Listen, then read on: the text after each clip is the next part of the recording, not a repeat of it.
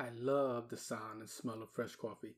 Good day, everyone, and welcome to 5 Minutes with the Cafe Boss, the place to improve your leadership skills 5 minutes at a time. I am the Cafe Boss.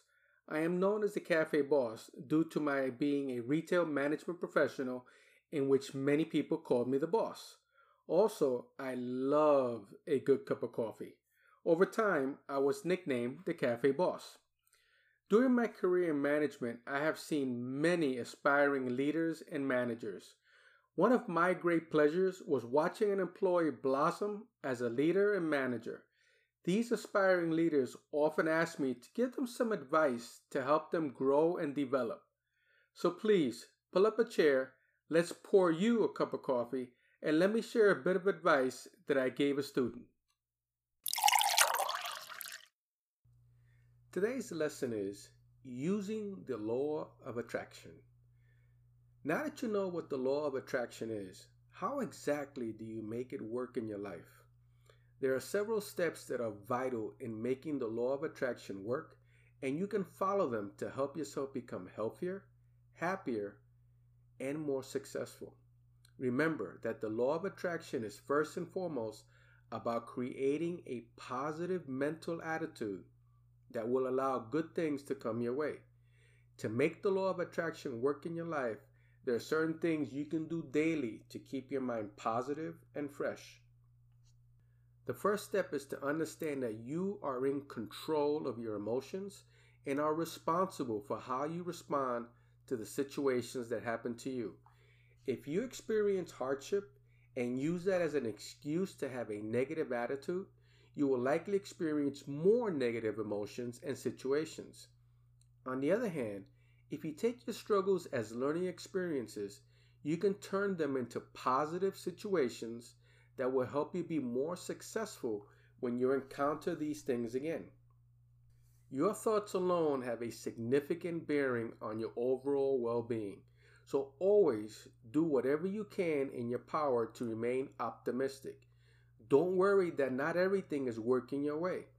Instead, look at each challenge as a way to improve yourself and create a stronger, more cohesive outlook for your future. Look for the positive attributes in every situation that surrounds you. A thunderstorm may hinder your plans to go for a bike ride, but the rain is essential to nourish the earth around you and keep you hydrated. Look for these types of silver linings even when things aren't going your way.